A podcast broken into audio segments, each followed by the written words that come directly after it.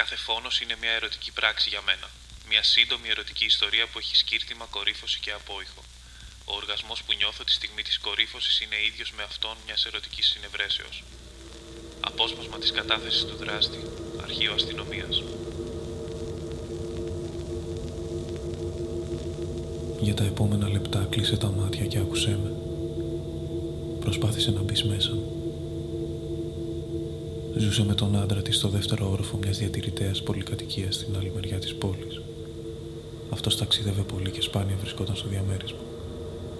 Εκείνη δούλευε σε μια μικρή γκαλερί λίγα μέτρα από το σπίτι. Στεκόμουν κάθε πρωί στο απέναντι πεζοδρόμιο και την παρατηρούσα. Ήταν πάντα κομψάντημένη. Το περπάτημά της αέρινο και οι κινήσεις της έμοιαζαν βγαλμένες από χορογραφία. Τα μαλλιά της ήταν μαύρα και μακριά. Το δέρμα της είχε ένα υπόλευκο χρώμα που έμοιαζε ψεύτικο. Είχα επισκεφτεί πολλές φορές το διαμέρισμά της όσο εκείνη ήταν στη δουλειά. Ήταν μικρό αλλά προσεγμένο.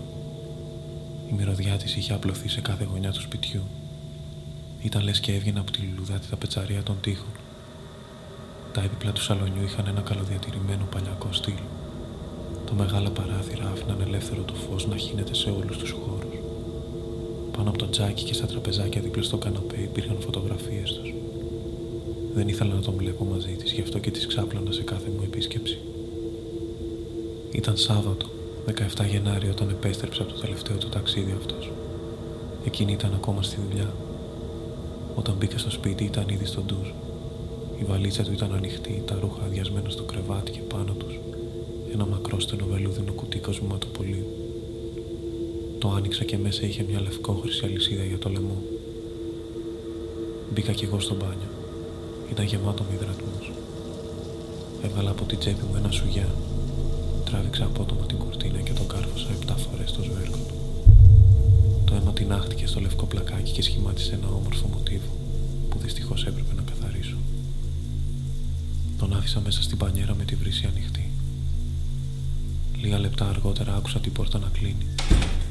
Φώναξε χαρούμενη το όνομά του και κατευθύνθηκε προς το μπάνιο της κρεβατοκάμαρας. Κρύφτηκα πίσω από την πόρτα. Νόμιζε πως θέλει να την πειράξει και συνέχισε να του μιλάει. Την έβλεπα από τη χαραμάδα να χδίνεται. Αν υπάρχουν άγγελοι, κάπως έτσι πρέπει να είναι. Μπήκε στο μπάνιο και τράβηξε την κουρτίνα. Όταν τον είδε νεκρό άρχισε να ουρλιάζει.